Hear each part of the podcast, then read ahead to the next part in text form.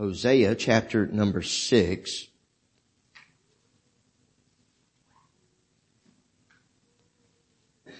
We're going to read verse number one and verse number two.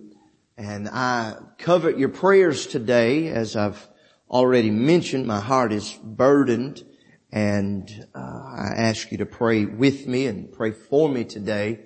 Um, but if the Lord will help us, we're going to continue this thought of Bible invitations.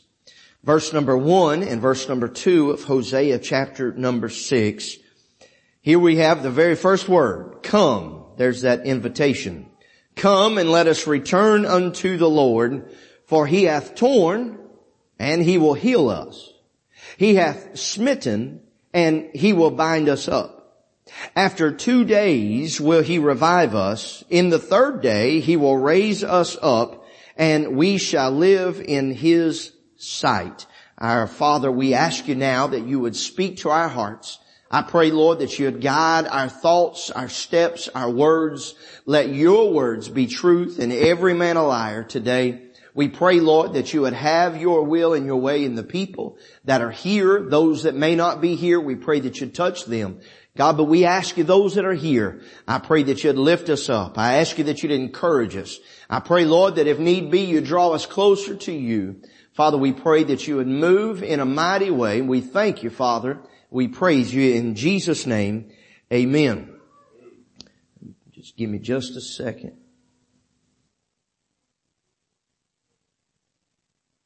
I knew something was off. It didn't sound right, but I got her now. David's taking a day off and I forgot how to use this thing.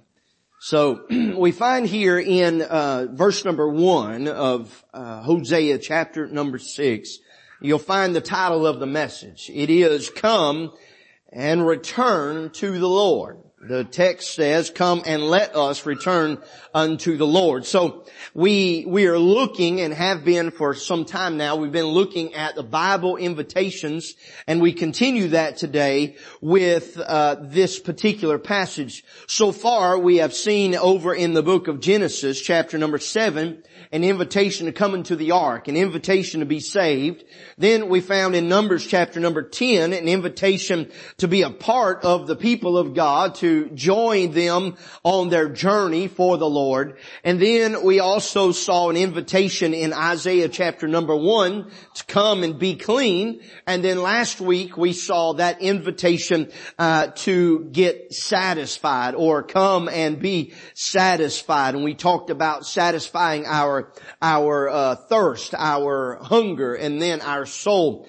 And then to today we understand because of this, and hopefully you've been uh, enjoying it. But whether you've enjoyed it or not, I'm going to keep on preaching. Come on. Uh, but hopefully during this you have seen that the majority of these invitations that that we have talked about have been invitations from God throughout the Scripture. Most of these invitations are from God. However, there are some that are from the in this case, the prophet or the man of God, and he is calling out to his people as he should, and he is asking them, he's inviting them to come. And so that is what we find here. Uh, he is not uh, repeating the words of the Lord. Hosea is not repeating uh, a, prayer of anyone else. He is speaking to his people, and I wish I had time to talk a little bit about uh, Hosea, but if you ever start reading about him, you'll find that he is a very conflicted man. He is a very conflicted, maybe even uh, go so far as maybe even being depressed, Brother Jody. Uh, he was a man that he was called of God, but yet uh, in that calling he said, I want you, listen to me, I'm not suggesting this to any of you young men. He says, I want you to go, Hosea, I want you to go and find you a woman of the world. I want you to go find you a harlot. I want you to find a prostitute and I want you to marry her. And, and that's pretty much it.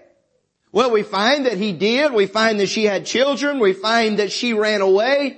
We find that he said, go find your mother to his children. And, and there was a long period of time when she ran away. We find that he ended up going to the auction block and he paid all that he had plus to buy this woman, her name was Gomer, back unto himself. And he says that you are mine and I'm going to do whatever it takes to keep you. And we look at that passage and we look at this story of Hosea and Gomer and we think, what in the world? Why would God tell him to marry a woman in this condition, someone that was so vile and wretched?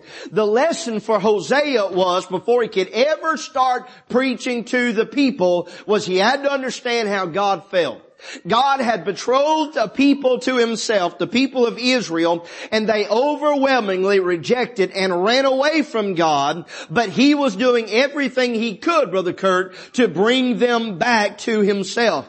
And so because of Hosea's experience with his own bride, whom he loved, of her running away and going back to that old life, and him going to the extent of drawing her back and paying a ransom for her, he now understood that the people of God were just not away, they were just not outside of the grasp of God, or, or if I could say it like that, but they had gone far away from God. And so what we find here in chapter number six is now once he has come to himself and he's realized a lesson that he had to learn, he is now saying to this people, come and let, I love this, us return. I want you to know today that preachers are not perfect. Pastors are not perfect. And oftentimes we have to go through these messages and we're convicted ourselves before we ever give it to you. And I believe that's the way God has designed it. We get in the Word, we study it, we are convicted, we're challenged, we're changed, then we can give it to you, just like what happened to Hosea. Uh, but in this, Hosea, Hunter, was living for God, but he still included himself in this. He said, together as a people, we have gone away from God. And he says, let us return unto the Lord. He says, for he hath torn and he will heal us. He hath smitten and he will bind us up. So let me give you number one this afternoon or this morning. I hope it's still morning. Uh, an invitation to return to the closeness of God. Number one, an invitation to return to the closeness of God. Notice the language that he says, come and return. So this word return, it indicates that there had been a better time.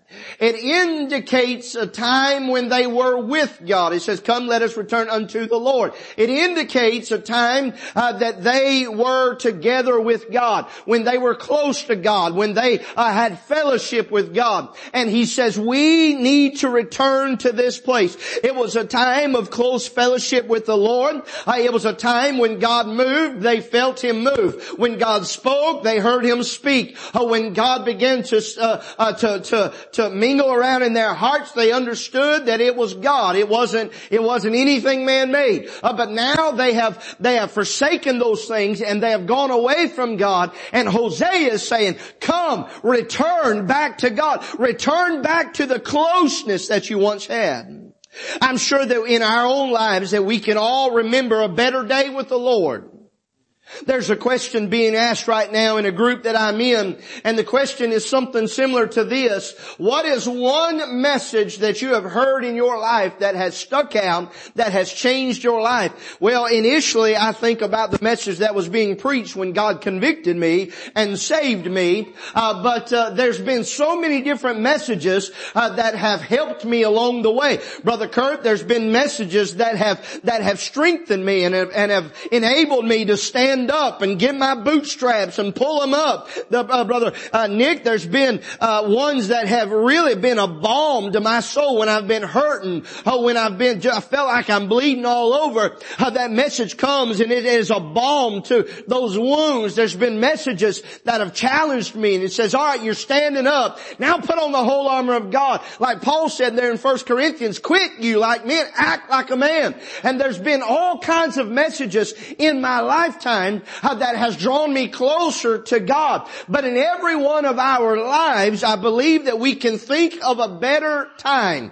Maybe this is the best time that you've ever had with the Lord. And if so, you ought to praise God. You ought to put a monument up that this is the best time you've ever had with God because you do not know what tomorrow is going to hold. You do not know if you're going to begin to fall away step by step away from God. But I want you to know today, if yesterday was the best day you ever had with God, if a year ago was the best day you ever had with God, there's an invitation from God. Let us return unto the Lord. You do not have to wait in the decades past and hoping one day it'll get better. Just go ahead and make it better yourself. Go ahead and get in the Word. Go ahead and get in the prayer closet. Go ahead and get in the glory. You're sitting here and you're hoping everybody else will praise the Lord. How about you just quit waiting on everybody and start praising the Lord? Uh, you're waiting until April comes around so you can get under the tent, you can praise God. How about you hair lip every devil in hell and go ahead and praise God now? Uh, how about you praise God about His goodness? How about you praise God that your family's in church? How about you praise God that God is on His way? How about you praise God about His goodness and His faithfulness? Quit waiting on what God did yesterday to happen again and go ahead and praise Him for what He's done. I'm sure that we can remember a time when we were closer to the Lord, when that joy seemed to be more evident in us, when it seemed like prayer was more meaningful and it wasn't just, well God, you know my heart and I hope you'll bless me in Jesus name, amen. And, and, please, please, I feel like I've ruined some of y'all in this, but, but uh, I, I, don't want you to take me out of context here, uh, but sometimes you need to change your prayer life up instead of saying the same things over and over again again. Uh, just start fresh. I mean, my goodness, have you ever written a letter to somebody and you start saying, Dear Stanley, I hope you've had a good day. Hope this letter finds you well and in good health. Well, Brother Stanley probably gonna get tired of hearing that every once in a while. I'm not saying God gets tired of it. I'm just saying, just change it up every once in a while. Say, hey, Stanley, good to see you, big old boy. How you doing? How mom and them? How they doing? Uh, how's your, how's your ingrown toe? Just switch it up somehow or another and just change it and, uh, and so in our prayer life, sometimes the reason that it's not what it used to be is because you've gotten in a rut and you're praying those same things. How about we just be real to God? How about we be real with God if you're a teenager and you don't know what to ask for? How about you say, God, I know I'm not very old, but listen here. I hear other people shouting. I see you doing good things in this person's life. I hear about all these things going on in this person's life. I want the same things, but I don't know how to ask it. Or maybe you're a teenager and you don't, maybe you know how to pray, but, but you don't know really what to ask for. Well, just, just say, God, here's my heart. Here's what I'm worried about. Here's what I'm praying about. Here's what I'm dealing with. Here's the burden at work. Here's the burden at school. And just give it to God. You ain't got to ask for nothing. He knows your heart. Maybe you're an adult, you're a business owner, you're a mama, you're a daddy, you're a grandparent, and man alive, you are just burdened. Your, I mean, your burdens are up here. It seems like you're sinking. I want you to know today that you too, uh, you have the privilege of being real with God and saying, God, I can't handle it anymore. I'm just taking my hands off. Lord, I've tried to treat you like a co-pilot. I need you to be the pilot. I've tried to put you in the trunk. I need you to get up here and steer this thing. God, I can't handle it. Can't do it. You know every, you know my checkbook. You know my prayer life. God, you know my reading life. God, you know my friends. You know my social life. God, you know everything there is to know about me. I just want to give it to you. God, I need to come back to where I used to be. There's an invitation to return. There was a time maybe that church used to be exciting to you. This one gets me kind of fired up, kind of mad kind of mad a little bit. I, and, and I feel, I feel like folks are well meaning in this. But, and it's folks of all ages, Brother Kurt. They start talking about days gone by. And I love hearing about those meetings. Now I don't want people to stop talking about those meetings. But I want you to know that the same God that was in those meetings is the same God that wants to do the same things again today. But we're so stuck in those times that we're blaming everybody else And we're saying that it's everybody else's fault that we're not having these type of meetings when it's not. It's not everybody else's. It's you.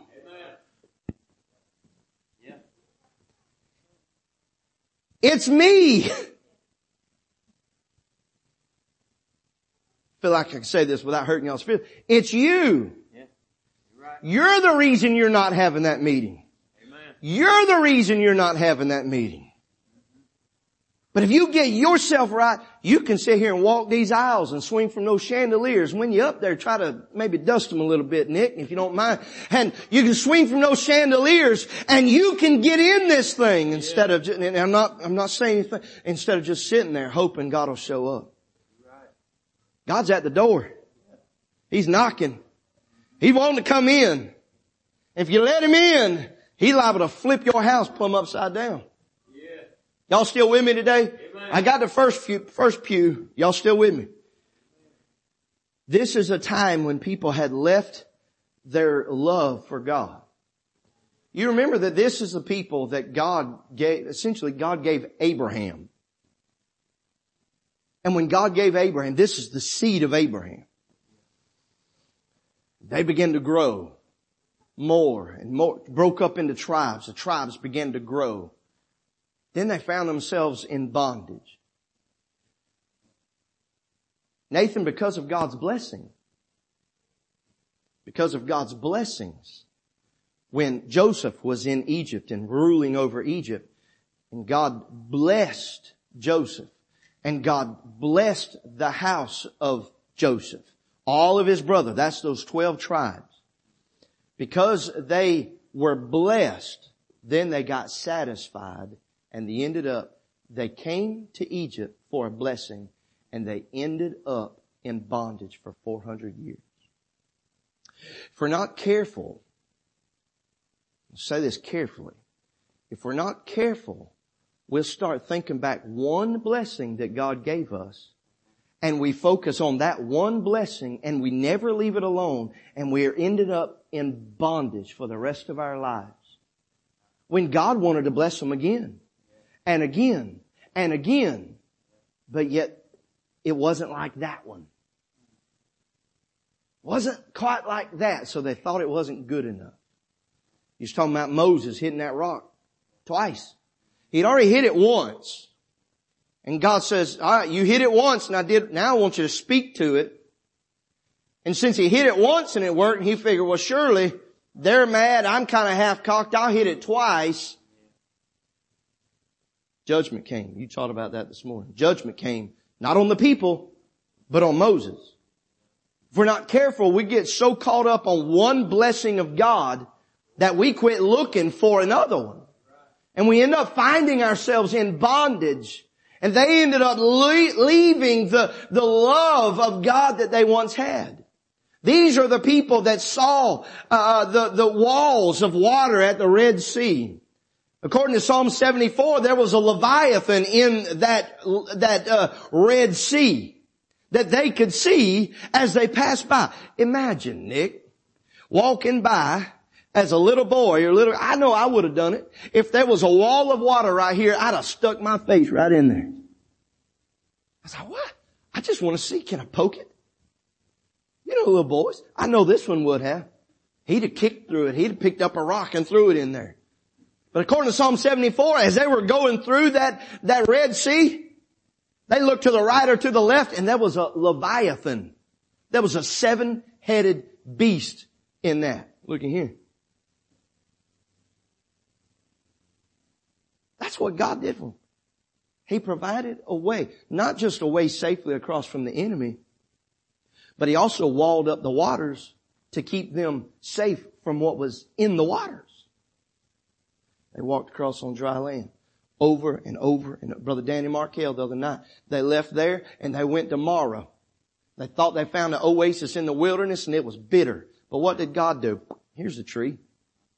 He sweetened the waters. Then he went over there and what was it, 17 palm trees? I don't really know what that has to do with anything, but when I see a palm tree, I think a beach. I think of white water. I think about, hey, it's fixing to get on right now. I'm fixing to relax. They had seen God work, work, work, work, and work. And now the preacher is saying, we need to return to the Lord. The Bible talks about a church there at Ephesus in the book of Revelation chapter number two. God says, I know thy works and I know thy labor and thy patience, how thou cannot bear with them which are evil. He said, man, y'all, y'all, y'all love and y'all will work and you don't like sin. He says, you've borne and hast patience and for my name's sake you've labored and have not fainted. Verse four, nevertheless I have somewhat against thee because thou hast left thy first love. They were still doing things for God, but they weren't doing it for the right reason. They were doing it maybe because that's what they always done. They were doing it maybe because, uh, well, this is what daddy did. They did it for obligation, but they weren't doing it for God and the love of God. That's what, that's what's going on here in Hosea chapter number six. They have, they have left God. And God through this preacher is saying, we need, we need to get back, we need to return to the Lord. So first of all, there was an invitation to return to the closeness of the Lord. Second, there's an invitation to return from the chastening of the Lord. Look with me again in verse number one. He says, come let us return to the Lord. Here we go. For he hath torn and he will heal us. He hath smitten and he will bind us up.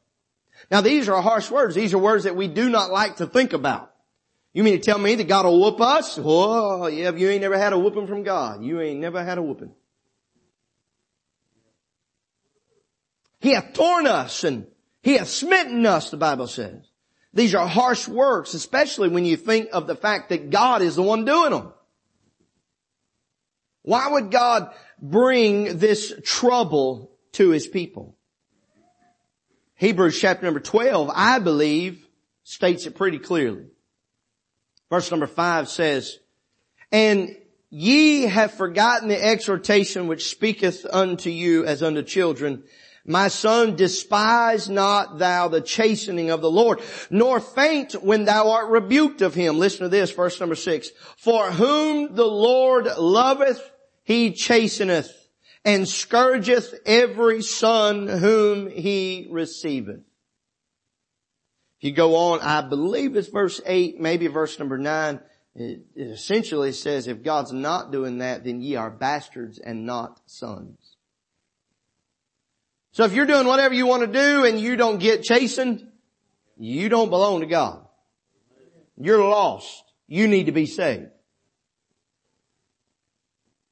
I don't know how it is with y'all. I can't really say how it is with you because I'm not in your mind. But Brother Nathan, there's been times that I just think about doing something wrong. And the Holy Ghost, hey, look up in here. I mean, I ain't even got to do it. I just think about it. Just think about it. He's like, hey, hey, hey, hey, over here. He'll bring up a scripture. He'll bring up a prayer that I prayed. Oh goodness. When God brings up the prayers that you have prayed, and he says, no, no, no, no, no, don't, don't be so fast to go that way. You remember you prayed this? You remember that you promised me this? Now what are you going to do about it? And there's been times that I said, eh, that was a few years ago. I'll do what I want to do. But God convicts and God chastens. Y'all, y'all hearing me this morning? This is an invitation to return from, not to, but from the chastening of the Lord. Sin had become a way of life. If you turn back in Hosea to chapter number four and look with me at verse number one and two, he said, this is again, this is, this is Hosea. He's saying, hear the word of the Lord. For the Lord hath a controversy with the inhabitants of the land because there is no truth nor mercy, nor knowledge of God in the land. By swearing and lying and killing and stealing and committing adultery, they break out and blood toucheth blood. He said there is sin on every turn. These were people that weren't just outside of the, the, the, the borders of God's people. These are people that had left the love of God and they were doing whatever they wanted to do. I asked a question this morning. Are you flirting with temptation? Are you flirting with temptation? I've got a lot that I want to say here, but I believe I'd end up saying it in the wrong spirit. So I'm, I'm going, I'm going to skip over some of my thoughts. Thankfully they're not here. But are you flirting with temptation? Listen, listen to what this says. James chapter number one, verse number 14 and 15. But every man is tempted when he is drawn away of his own lust and enticed. It says in verse number 15, then when lust hath conceived. So how does lust conceive? Because a man is tempted. A man is tempted when he is drawn away of his own lust. And he is enticed. Then when lust hath conceived, it, lust, bringeth forth sin. And sin, when it is finished, bringeth forth death. I'm telling you. There's a lot of things, Brother Lee, that I could say right here. But I know me. And I'd end up saying it in the wrong way. I'd end up being, and, and some of y'all like hard preaching, but this ain't hard preaching. This was like spitting in your eyeball and punching you in your left nostril. That's what I, that's what's going on right here. But I want you to know today, Brother Kurt, there in James chapter number one, James is telling the people of Israel, he's the Jews, Hosea is pointing back to chapter number four and he's talking about all their sin. They're pointing their finger in their face and says what y'all are doing is y'all are flirting with temptation, but it's going further than just flirting. Y'all are getting up in temptation's lap. And you're whispering in temptation's ear. And what's worse is you're enjoying it. And that ought not be so in the church. Can somebody help me today? The church ought to be a bastion of truth of peace, of righteousness. But I'm telling you, there's so many times that we gotta work out all the bugs before we can ever have church. And by then, y'all are looking at your watches and you're saying, well, it's time to go home and preach a burnt my casserole, blah, blah, blah. What needs to happen is, is we need to realize that we can come back to God and we ought to do it before we ever get to church. Now I know I'm going to get in trouble on this on the way home. Lord's going to say, well, they were amening you. That wasn't good enough. That was, I felt like that was this side said amen and y'all didn't. So I'm coming over here. I'm preaching at y'all. There's more of them. Might be able to outrun this side. I know I can outrun him. Maybe not Roscoe, but we ought to be fixing this stuff up at the house. Oh, I know. I've already said it. We can come down to this altar and we can pray and, and we can seek God and we can ask for forgiveness and we can repent. What would this church be like if we did that before we ever got to the house of God? So that when we got here, we can say, God, it sure is good to be here. It sure is good to feel your presence. It sure is good to sm- smell that sweet savor, that glory of God. It sure is good. I don't have anything to confess. I just want to bask in your glory, God. But too often we come here and we're burdened down because of our own sin and we're afraid we're gonna be get, we're gonna get caught. We're afraid we're gonna get called out. And so we sit there in quiet, we sit there and we shy away instead of letting God just fill us to overflowing. We've already throughout the week we filled ourselves up with the junk of this world and there's no room for, somebody better help me. There's no room for God to get in there because we filled ourselves up with the filth of this world and then we leave saying, well church isn't what it used to be.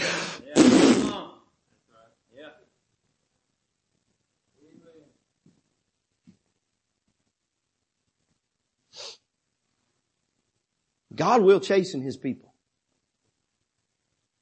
He, I said He will chasten His people. And I realize you raise children different, I raise children, and, and I raise children different than my parents raised children. I understand that. But it doesn't matter if you spank your kids. I don't even say, I don't even like saying that. Don't, I don't care if you whoop your kids or you take something away from your kids or you put them in timeout or you put them on restriction. You do what, hey, listen, we're not arguing about that today. But if you do not pay, put some laws in place, some rules in place and keep them accountable and discipline them when they need to, then guess what? I hate to tell you, but you do not love that son or daughter.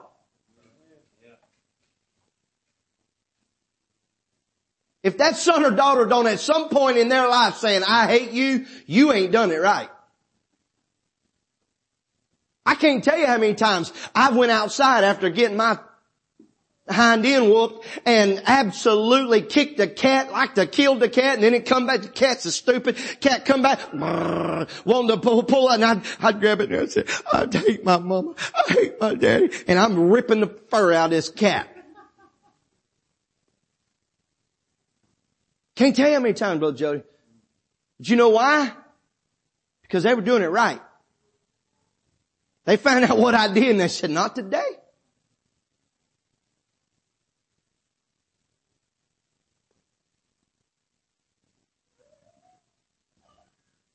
God's going to chasten his people.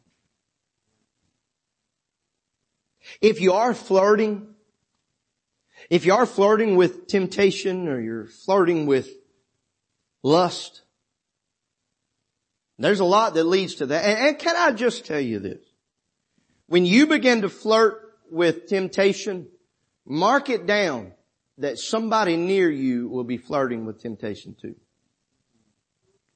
And when you let your guard down and they have let their guard down, there ain't no telling what'll come of that.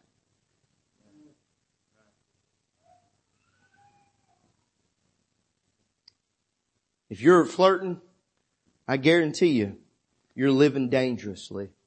There's a call to return to the Lord. Last, there's an invitation to backsliders to come back to the Lord. I'm glad that the scripture tells us in verse number one and in verse number two that it is not just hellfire and brimstone, that it is not just beat you over the head when you've done wrong, that it's not bend you over the chair and whoop you like they used to do in school. It's not just all the time discipline. Because the scripture says that we can come back to the Lord. What does he say? For he hath torn and he will heal us. He hath smitten and he will bind us up. Well, Stanley, just answer yes or no. Did you get whooping when you was a boy?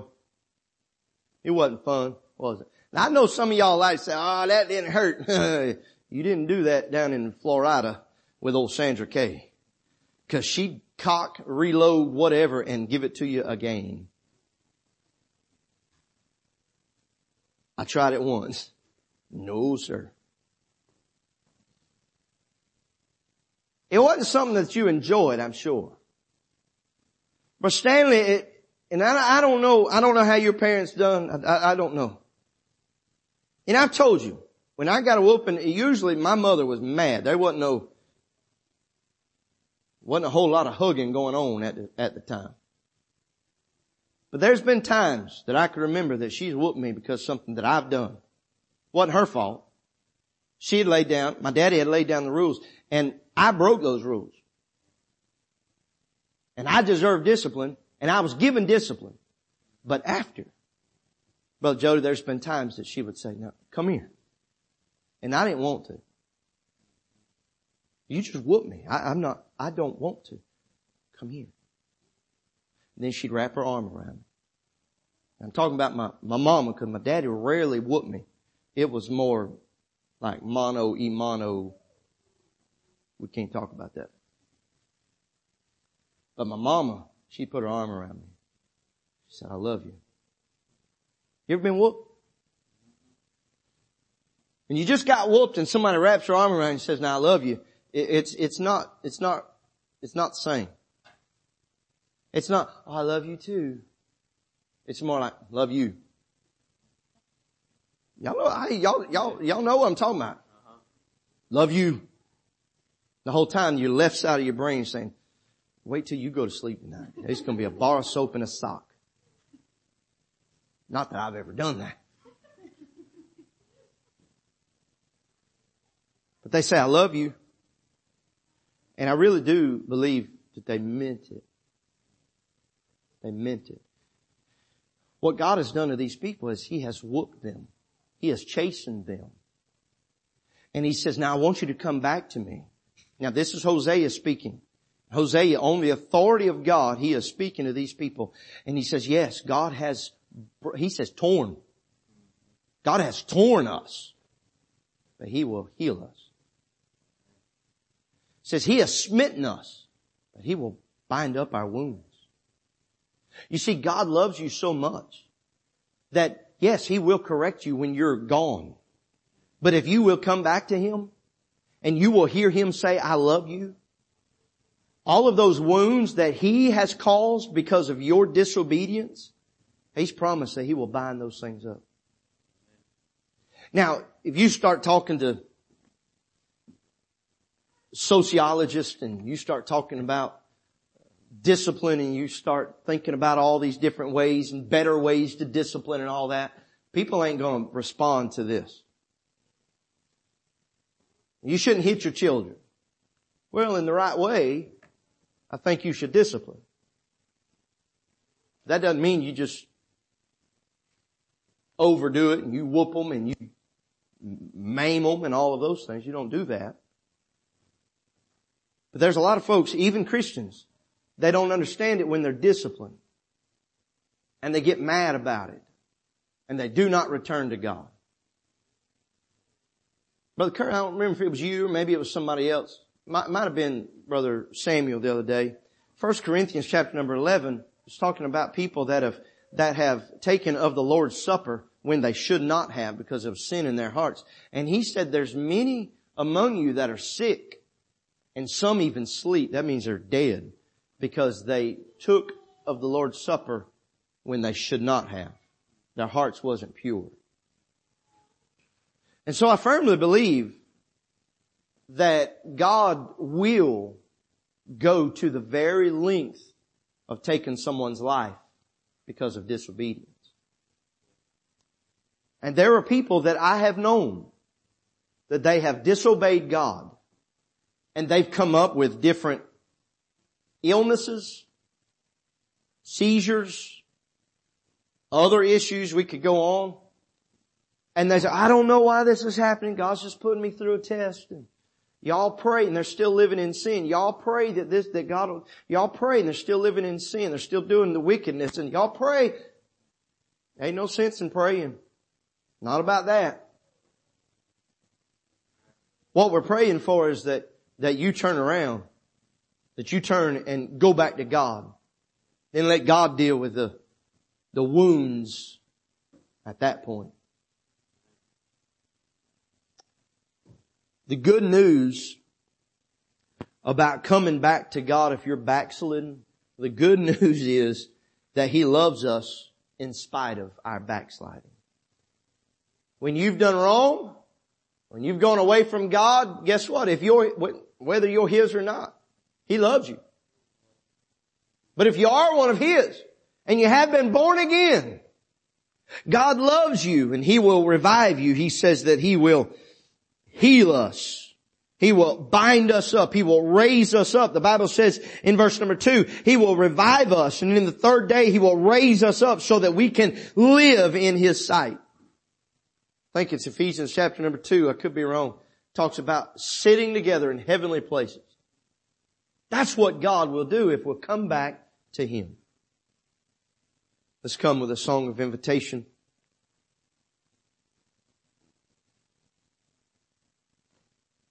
Do you have one, Nathan? Okay. I want you to know, according to Isaiah chapter 53, that Christ was torn, Christ was smitten for you and I. Christ was raised on that third day in order to revive us. But not only that, but if you will come to Christ, if you will return to the Lord, if you will come back to God, He has promised that He will meet you here and that He will re- restore your soul. There's been times I'm, I'm so thankful today that I have never gotten out of church. Now y'all listen to what I'm about to say. I've never gotten out of church. I've always been in church. I've been saved for 31 years. Brother Lee, I could probably count on one hand the church services that I've missed outside of COVID. One hand. And I don't even think you'd fill it up. I mean, I've been to church. But Allie, I want you to know, there's been too many times of being in church, being where I'm supposed to be, sitting on a front pew or being behind the pulpit that I've gotten away from God. I say that to my shame. I wish I could stand here, Rachel, and say, there's been less than times that I have gotten away from God. If I be honest, there's more than my fingers could count of the times that I've gotten away from God. But I am so thankful that I've responded to that call and I've come back to God and He's met me right where I left Him. And He's embraced me. And in spite of my whoopings, He has said that He's loved me and He called me His son. God wants to do the same thing for you today. Let's stand. Father, we pray now that you would touch. I ask you that you would get the glory in this. Lord, if there's someone that needs to get things right with you, no matter how small or how large, Father, I pray today would be the day that they come and return to the Lord. We ask it in Jesus' name. Amen. What are we seeing?